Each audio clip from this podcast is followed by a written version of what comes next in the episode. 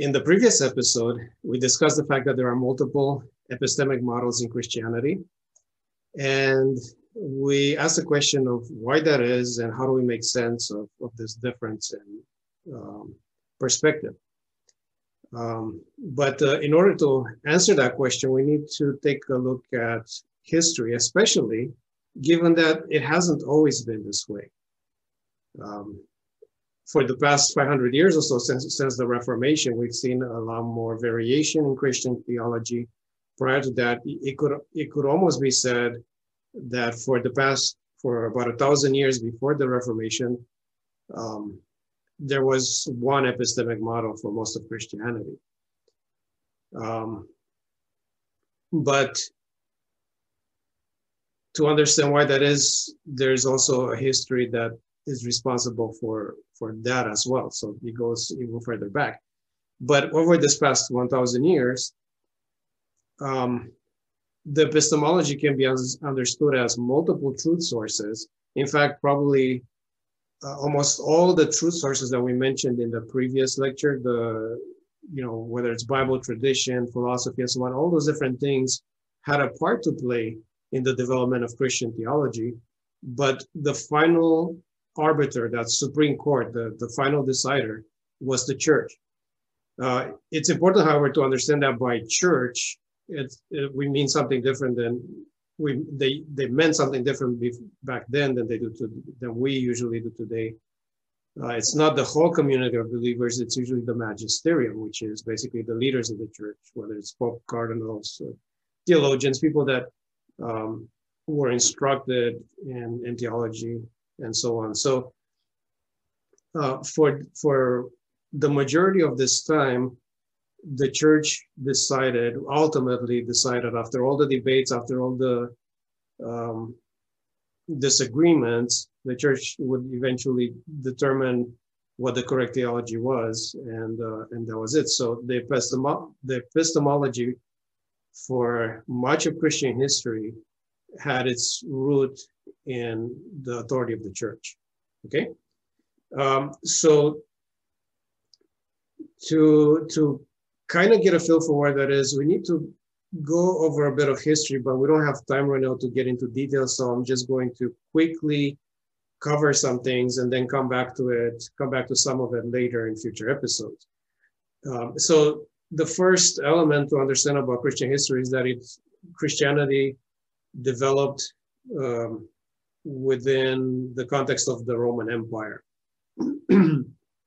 now, empires were something of an interesting phenomenon at this time in history because um, you have to think about the the complications of running an empire at this at this point in time in history. So, um, if you took a look at a, a, map of the the area that the Roman Empire covered, it would be over a thousand miles from one end to the other. So just think of it in terms of uh, what it would be like if, say, there's an insurrection on one side of the empire and uh, the military needs reinforcements and you're trying to send help from the other side of the empire. It would take weeks to get across and, and to provide the needed help. So it is it, it isn't a simple thing to run that large of an empire. Now, over the past several centuries, um, empires start to form to a degree that they were not able to form before, at least in this in this part of the the world.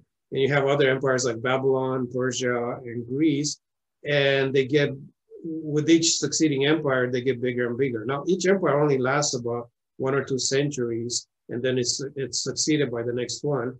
But by the time Rome comes around, they actually last quite a while. They, they last five, six hundred years, and they cover an immense uh, area. And so I can't get into too many details on this, but it, it is useful to think about how difficult it would be to run an empire like this because you got to finance it. You got to find a way to tax people. But the minute you tax the people that you've conquered, uh, you present, you create dissentment, and you know you you risk people revolting. But in order to prevent them from revolting, you got to make sure that they're not able to to develop their military, to to form alliances with their neighbors. Um, and you also got to provide incentives. So there has to be some kind of benefit of being part of the empire. Um, so one of the benefits, for example, was stability. You didn't have to worry about, you know, your neighbors constantly coming over and trying to take your stuff and things like that. So, so there, there's a complex, um, you know, this phenomena of of an empire is a complex. Um, there's a complex interaction of factors that have a lot to do with, with how things turn out, and it, it affects how the Christian church turned out. Uh, now, another thing I wanted to mention about the Roman Empire is that even though Rome conquered Greece, it actually maintained and encouraged the Greek intellectual culture, and that that ends up having an impact on, on Christianity as well as we'll see later. So Christianity spreads within this context of the Roman Empire, and um, in in one sense, it's a, it is beneficial to Christianity to have arisen at this point in time because um, the empire makes it possible to to travel. It makes it possible to to you know go from one area to another and to spread the message of the gospel. Uh, but it also creates challenges as well. So uh, at first, Christianity spreads mostly through the lower classes of society. It has to spend time uh, as an underground movement to some degree because it, there's there's periods of time when it's uh, persecuted or it's be, it's an illegal religion for a while. But after a while, about 300, 300 years into the modern era, um, with with Constantine, Constantine decides to convert, and then over time the, the empire uh, becomes converted as well in a sense, not not as we understand conversion today, but um, Christianity becomes sort of the official religion for the empire. Um, but just shortly after this happens, uh, the empire actually ends up um, not doing so well. So first, it becomes so big, the Roman Empire becomes so big that it is not able to sustain itself um, with with the way it is organized uh, with the capital at Rome and so on. So it ends up splitting into. So you have the Western Roman Empire and the Eastern Roman Empire, and then about 100 years later, the the western part of the empire ends up collapsing. It's not able to defend itself against its enemies, not able to sustain itself. Um, and as the empire collapses, several other things happen because one of the advantages of having the, the, empire is that like we said, there's there's a sort of uh, state of stability where you know you're not constantly worried about you know enemies coming in and, and having to defend yourself. So uh, that kind of stability creates a, a context where um, people can follow intellectual pursuits. You know where knowledge is increased, where people uh, think and and come up with new new ways of doing things. So so you have civilization growing to some degree but then when the Western Empire collapses, that changes. So, so you have a shift now in, in society and in culture where people go back to kind of a, a more superstitious um, era because they no longer have that, that privilege that they had in the past. so um, one of the effects of, of the collapse of Rome is that uh, now you have what used to be one kingdom, now it ends up being split into multiple kingdoms. And there isn't uh, anymore the central leadership that is able to, to keep these entities uh, together to some degree. So you end up having the, the church stepping in into that leadership vacuum and the church rises in influence and it rises in political strength uh, in, in the West and it's able to increase its influence in this way. While in the East, the, the Christian church is still subject to the emperor, and you don't see the same kind of uh, shift in the East that happens in the West. So some of these factors are present, and they explain uh, some of the things we observe in the development of Christianity. And again, this this is something that would take probably numerous lectures to go into in detail but these factors are there and we need to keep them in mind as we as we consider the rest of uh, what we need to discuss today. Uh, another thing that happened, I'm just mentioning this in passing, but just as the, the Roman Empire split, uh, about 500 years after Christ. Um, there was a split in the church as well, well 500 years later. It's called the Great Schism, and that's where you have the the break breaking apart of the church into the Catholic Church in the West and the Eastern Orthodox Church in the East. Um, just another historical historical fact that does affect some of the things we're discussing, but you know, you know I'm kind of mentioning it more in passing right now. Okay, so then um, after you know we, the Roman Empire collapses around 500 years after Christ. 500 years later, you have the Great Schism. Another 500 years later, you have the Protestant Reformation. Now, the Reformation itself is, is extremely complicated in terms of the factors that uh, come into play and that are responsible for making the, the Reformation possible. Um, a lot of times we think about the Reformation in terms of theology. You know, Luther came up with this idea of righteousness by faith. He came up with this idea of sola scriptura, and then everything else happened. But no, there's many different political factors, economic factors, social factors, philosophical, theological issues. There's um, problems in the church that make have caused people to be unhappy with the way things are going and so on. Uh, I recommend a book by Alister McGrath called uh, Reformation Thought that goes into a lot of these details and it, it creates a context that will, will help the student of uh, theology understand exactly why some of the things happen and why the Reformation was successful, even though other people have attempted to bring uh, the reforms in the past. Now, um, one of the things that happened with the Protestant Reformation that has to do with what we're discussing here is the fact that if you have a, an epistemology where the church is the Supreme Court, you cannot really have a reformation because you know you would come to the church and say, here's here are my concerns, here's what I'm appealing to, here's here are the problems that I think need to be changed. And the church will say, okay, we'll take those into consideration. They'll have their their discussion and then they'll make a decision and probably continue to do things the way they have been doing them in the past because they're they are their own authority. So when the Reformation happened, it became evident that to, to bring about a change, you need to change the also change the epistemic center of Christianity, at least in the form that it was available at that point in history. Uh, so in order to make this happen, a new epistemology was needed. So the, the, the new final arbiter or the new Supreme Court for Christian theology became the scripture. And that's, that's where the slogan Sola Scriptura um, become became popular. Um, and we'll go into this a little more in, in, the next session, in the, in the following episode. But the sola scriptura epistemology didn't survive very long.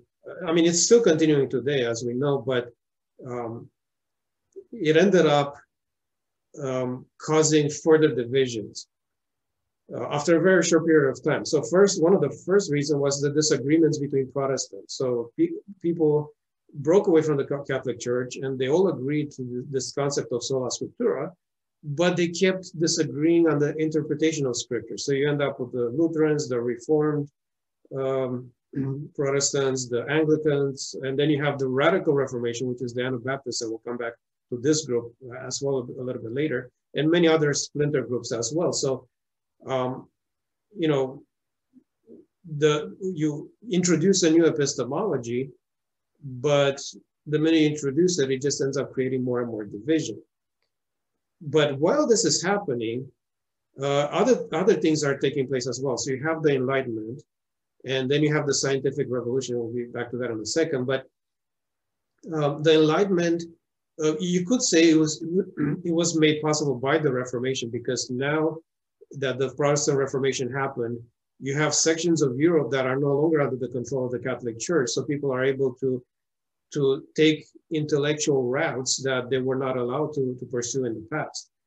Um, but as people start going into philosophical um, areas that maybe have not been pursued in the past, um, certain key things, key elements change that affect the rest of, of human history you know, to a large degree. So if you look at how it, uh, how a philosophy used to be done in the past, um, from the time of Plato all the way till the 1500s, uh, philosophers viewed uh, God as the cent- center or the centerpiece of what knowledge is built on. So basically, the idea was that um, the fact that we're conscious, the fact that we can think, the fact that we can understand and reason and you know do mathematics and, and all this other things means that there's a creator and that this creator has made knowledge possible and has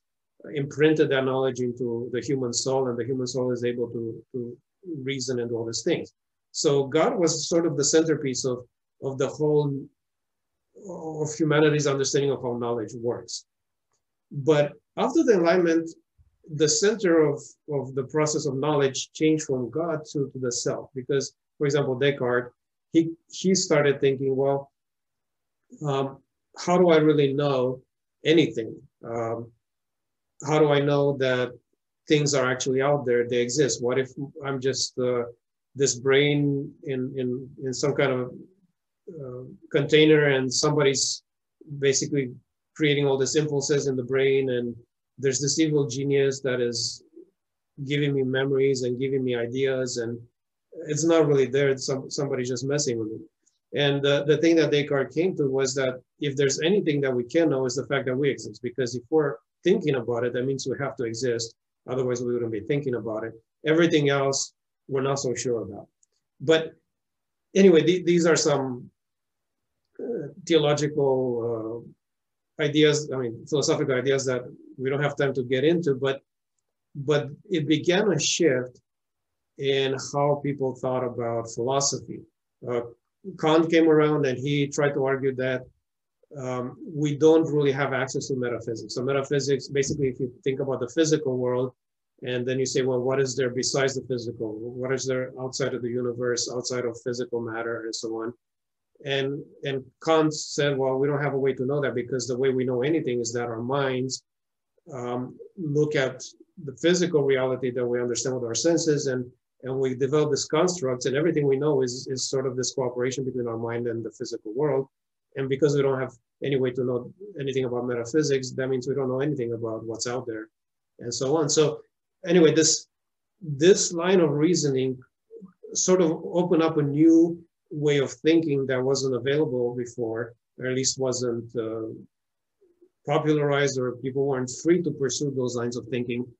And um, uh, it, it changed the way people thought even about theology as a result. And um, this also opened up the way for the scientific revolution. Now, the scientific revolution, uh, the way to think of it is the attempt to study the world as a purely physical phenomenon. So essentially dismiss the supernatural, dismiss gods, dis- dismiss any spirits or anything uh, that cannot be tested, and basically just study the world as if everything that exists is natural.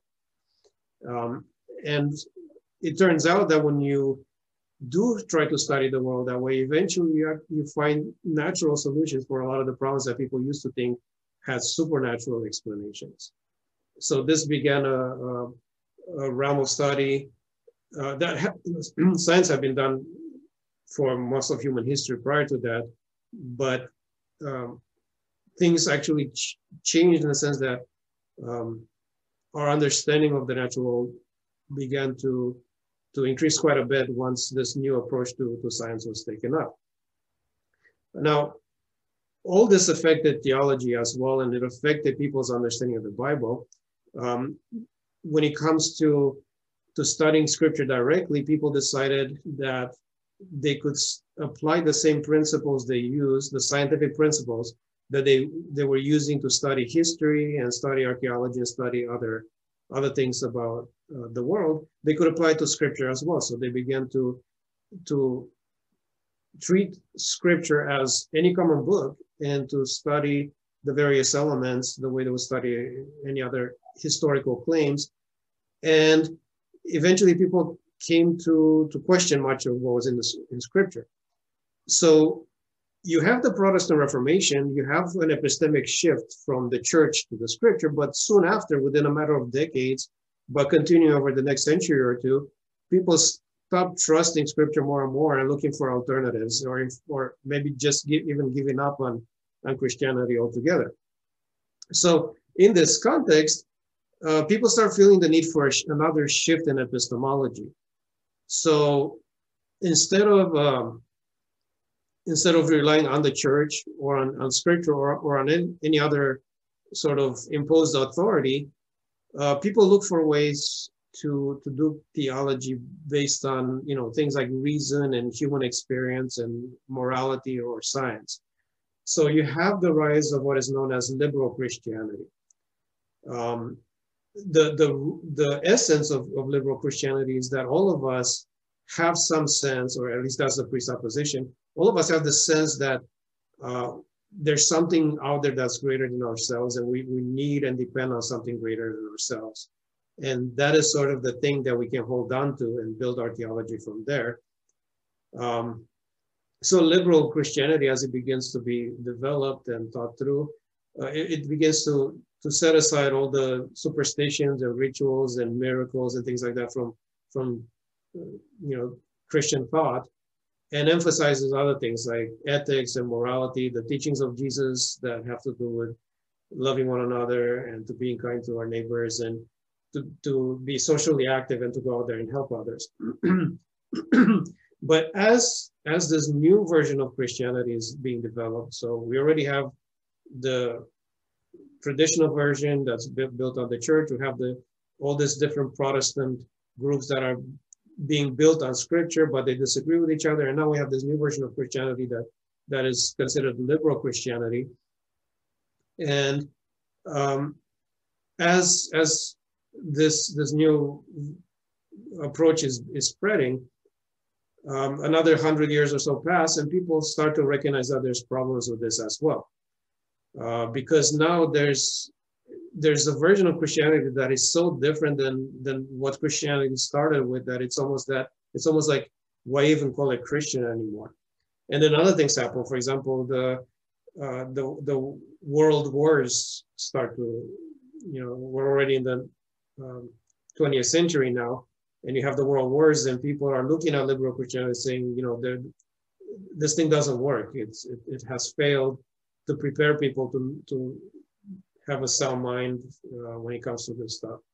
Uh, then you also, you also got to keep in mind that history took a different route in Europe than it did in the Americas because over there people were continuing to pursue their the intellectual pathway that was started from the Reformation and they continued to study and think through these things. While in America, people came here to get away from persecution. They came here to to have freedom uh, to be, you know, to follow God the, the way their conscience told them to, and um, and they had to face a brand new world. They had to survive. So it was a very different setting. So you see sort of a different pathway taken historically um, in the new world versus the old world as well. All right, so now that you have uh, liberal Christianity having established itself, um, as some time passes and, and, and this version of Christianity spreads far enough to cause concerns, people have sort of this reactionary um, approach to, to counter liberal Christianity. So you have at least two major uh, counter reactions that, that try to address this new form of Christianity. So you have fundamentalism and, and new orthodoxy. Now, fundamentalism basically goes to the exact opposite extreme of liberal Christianity. So they say, you know, if liberal Christianity uh, has no longer believes the Bible, no longer trusts anything in Scripture, or, or questions most of most of what is written in Scripture, uh, fundamentalism goes to the other degree and says, no, Scripture is 100% accurate, it's inerrant, uh, and we're just going to take it as is. We're going to reject science, we're going to reject any arguments like higher criticism, any arguments that that go against the Bible, we're just going to ignore them and, and reject them, and we're just going to take the Bible um, as fact and and and go from there. Uh, now, I call this approach presuppositional because um, when you take something as fact, and refuse to allow any kind of question of, of that one belief, that one beginning point in your belief system, then there's no way to differentiate your differentiate yourself from other religions that do the same thing. So if say the, the Islamic world takes the Quran as fact, and refuses to, to question that beginning presupposition, then it is impossible to say which religion is correct. You just have to choose one and go with it. So that, that's, that's the effect of having a presuppositional approach to theology. Um, so anyway, that's fundamentalism, and that's that's kind of the route they took. Uh, another approach was New Orthodoxy, and New Orthodoxy took kind of more of a middle ground. Uh, they they continue to rely on much of the foundation established by by liberal Christianity. They continue to take um, the the modern scientific, um, philosophical um, developments that had occurred over the past couple of centuries. They couldn't take them take them seriously, but they did feel that they, they need needed to be a more of a connection with the past and with Orthodox Christianity. So the approach that New, New Orthodoxy took is to say, no, scripture and tradition were meaningful. They did have something to to contribute. They were inspired. They did they did come from uh, a divine source. But the aim of these things wasn't to teach us all these facts the way people had understood scripture before, but they were specifically to point us from Christ, to point out to point us to Christ. So in other words, uh, for example, the, the prophets in the Old Testament, they didn't know much about science. They didn't know much about the world. They could have been wrong in many ways, but the one thing they were not wrong on is that there was a coming Messiah. That's the thing that is inspired. The other stuff, we shouldn't take it as fact. Uh, we should consider take into account mo modern knowledge and you know adapt our understanding based on the things that we discovered through science and through philosophical reasoning up to this point. But uh, the one thing that, that that they did get correctly is that there was going to be a common Messiah, that God was going to become incarnate, and um, you know the fact that He did come and He did live on earth, and the apostles were there to see it and all that stuff. That's the part that is inspired, and that's the part we should be focused on. So by taking this approach, by sort of uh, merging liberal Christianity with traditional Christianity, it, it, New Orthodoxy provided this sort of middle ground, middle of the way approach to theology. And uh, today, uh, probably most seminaries today, that, that's kind of the approach the professors take, whether they admit that publicly or not, because they seminaries do need to to have students apply there and, and parents to send their kids to those schools. Uh, but when you actually interact with the professors and listen to the things they teach and believe, that's that's probably more where most people are at today. The the new orthodox, what I would call the new orthodox epistemic model, unless they actually go further into the liberal model. So anyway, that's kind of an overview of the different perspectives. These are these are not all the perspectives that exist in Christianity, but there are some of the more popular ones that we find today. Okay, so if we were to, to give, to, to list a summary, we have Catholicism and other groups like the Orthodox Church, where the, the church itself, where the magisterium is the, the final decider, the, the Supreme Court in Christian theology. Then you have Protestantism, where the scripture is the Supreme Court, even though, as we're going to discuss in the next lecture, it's not just the scripture by itself but you also have to take into account the early church and, and the, the writings of the church fathers. Um, and then you have liberal Christianity, which essentially just bases its roots itself in, in, in the human experience, but then takes into account science and, and reason and morality and, and all these other elements. Uh, and then you have fundamentalism, which which goes to the opposite extreme, where it's scripture is 100% inspired, that's all there is and we shouldn't consult with anything else. And then you have New Orthodoxy that tries to merge liberal Christianity with traditional Christianity uh, by focusing on Christ and, and considering inspiration as being centered on Christ. Right. So those are kind of the major models that we're going to be working with. Uh, there are other models that we could mention, like for example, um, you could have a model like kind of like the Pentecostal model where the individual is being inspired directly by the spirit. Uh, the problem with that model is that you there's no way to, to take that into account from an academic perspective because everybody could claim to have the Holy Spirit. So if you're going to study and do theology and say, well, the Holy Spirit is telling me to go this way, and somebody says the Holy Spirit is telling me to go this way in my in my theological reasoning, there will be no way to differentiate. There will be no way to to decide who's right and who's wrong and who's actually being led by the Holy Spirit. So we're not going to consider that that model, even though the model is there and there's there's billions of Christians that um, have kind of a Pentecost, Pentecostal slant to, the, in, to their theology. Uh, there's also the what is usually categorized as the cult model, which relies on living prophets or modern prophets that lived within the past few decades or centuries. And again, those models, it, it, like the entire model boils down to whether you could trust that individual who claimed to be a prophet.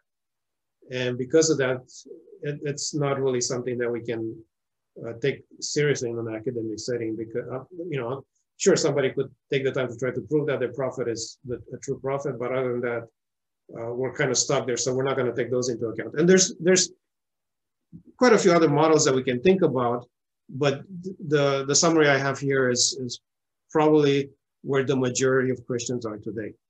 All right, so another way to think about these different models is to look at it in terms of how they relate to scripture. So um, for those listening to the podcast, I have a picture here that is titled the degree of biblical inspiration. And I have a scale that goes from zero to 100%. And then I have all these different groups kind of arranged on this scale. And I say, okay, as a, as a point of reference, atheists would be about close to 0%. So they would say the Bible is pretty much useless. There's no inspiration. There's no God anyway. So the Bible is just a book written by people that have very little knowledge to begin with, right? Now, on the other extreme, where you would say that the Bible is close to 100% accurate, is would be the fundamentalists, who you know, well, they they might acknowledge the fact that you know there's different variants in the manuscripts and things like that, but other than that, the Bible is 100% accurate. uh, and then you know, going from 100% over to the to zero percent, you would have Protestants, that would be maybe somewhere like around 80% as far as the Bible being accurate, because I say 80% because they do um, rely uh, on, they do feel that you need the guidance of the early church fathers to kind of help you understand how to interpret the scripture. And then you have the Catholic Church, which relies even more heavily on tradition and other external factors and, and believes that the, the Bible needs uh, an authorized interpreter to be understood correctly. And then you have the Neo-Orthodox perspective where it's only, uh, the Bible is only inspired as much as it points forward to Christ. Um, you have the liberal perspective that's probably closer to maybe not exactly at 0% inspiration, but somewhere around 20, 30%, because the way many liberals view the Bible, they see it as um, individuals in the past that had experience with God, genuine experience with, experiences with God, but but they interpreted those experiences the best they could, and in many cases they were incorrect in their interpretation. Um, so the point of the scripture is more to guide us into having similar experiences with God for ourselves today, uh, not in in what it actually says, not in the the beliefs it actually contains, but more in, in helping to guide us to have similar experiences of God. So anyway, that that's kind of a, a range of uh, ways that different people can relate to the Bible. Um, and those are kind of the main perspectives that we see in Christianity. In the next video, we're going to discuss um, the sola scriptura perspective and how people have been trying to do scriptura theology all this time and, and, and yet never quite getting there. And we're going to and after that, we'll discuss what could be a, a viable approach to a scriptura theology.